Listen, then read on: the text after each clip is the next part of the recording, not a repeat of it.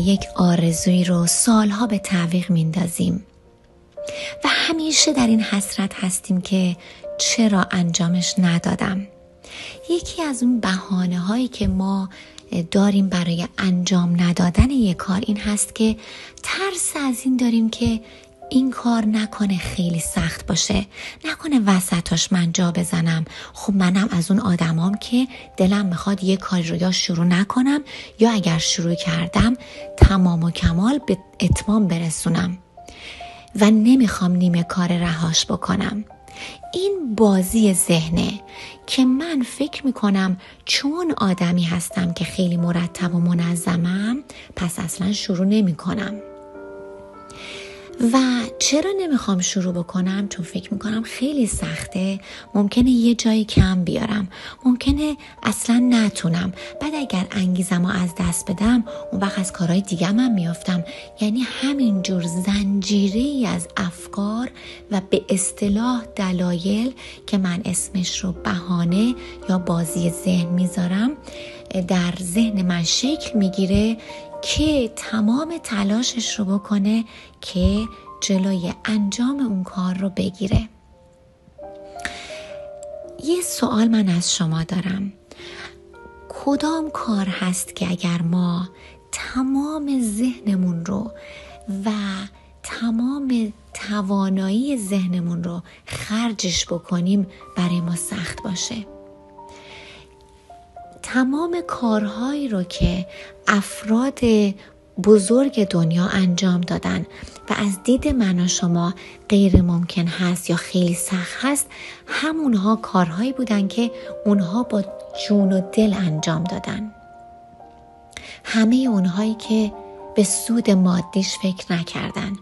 به عشقشون فکر کردن به این فکر کردن که می‌خوان فعالیت هاشون همسو با عشق و همسو با توانایی هاشون باشه. بنابراین سختتر از این که من حرکت بکنم در جهت هدفی این هست که یک جا بنشینم و سالها این فکر رو با خودم حمل کنم که باید این کار شروع کنم.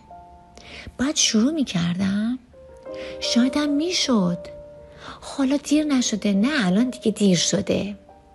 الان دیگه نمیشه. یعنی دائما من در این گفتگوی درونی با خودم هستم که این کار رو نباید انجام می‌دادم. پس کار درستی کردم که شروع نکردم یا برعکس باید انجام می‌دادم چرا شروع نکردم. یعنی این گفتگو مقدار زیادی از انرژی روانی من رو تحلیل می‌بره. ولی دلم نمی‌خواد کار رو شروع بکنم. چرا؟ چون ذهنم این بازی رو در آورده که منو یه جا بنشونه که اجازه نده من اون کار مهم رو انجام بدم. خیلی وقتا ما یه جام نشستیم. خیلی ها میگن که نه اتفاقا من خیلی آدم فعالیم. من خیلی کارا رو تو زندگی من انجام میدم. این یه دونه رو انجام ندادم.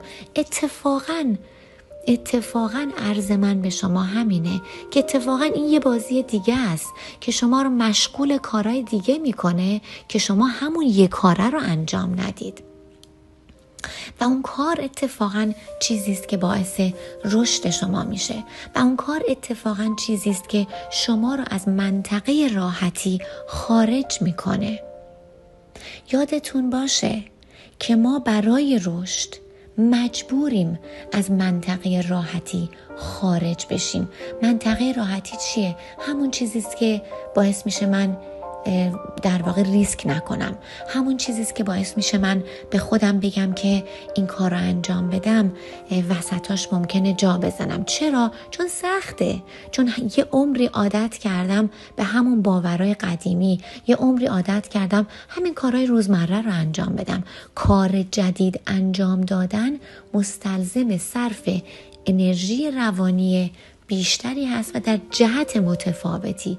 در نتیجه در نتیجه ذهن شما دائما دنبال بازی و بهانه میگرده تا شما رو در همون منطقه نگه داره.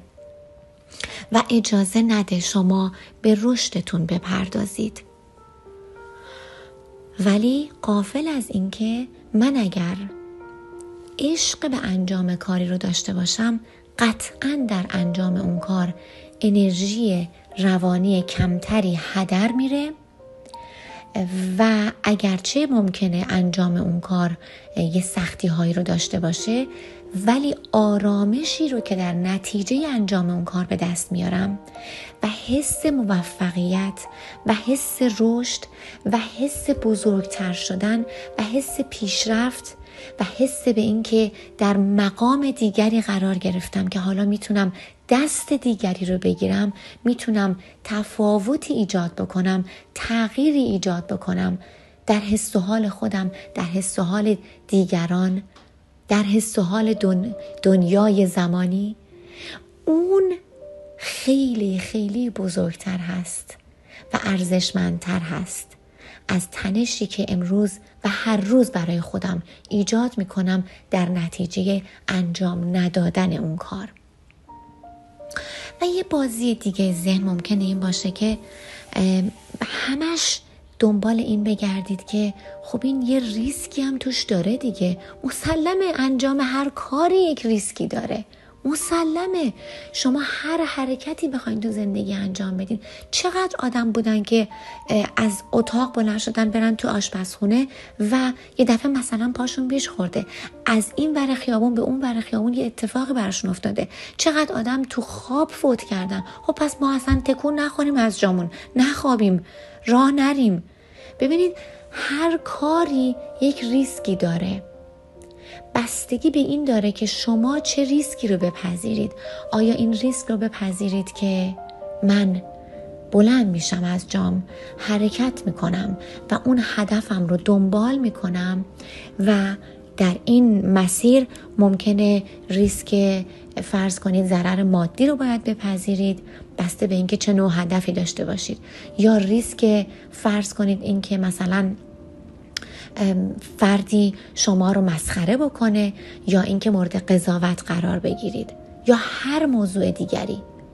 اینها و فکر به این ریسک ها و اینکه من در واقع حس عدم توانایی در مقابل این ریسک ها داشته باشم تمام اینها بازی های ذهن هستند در قسمت های بعدی توضیحات بیشتری خدمتون خواهم داد.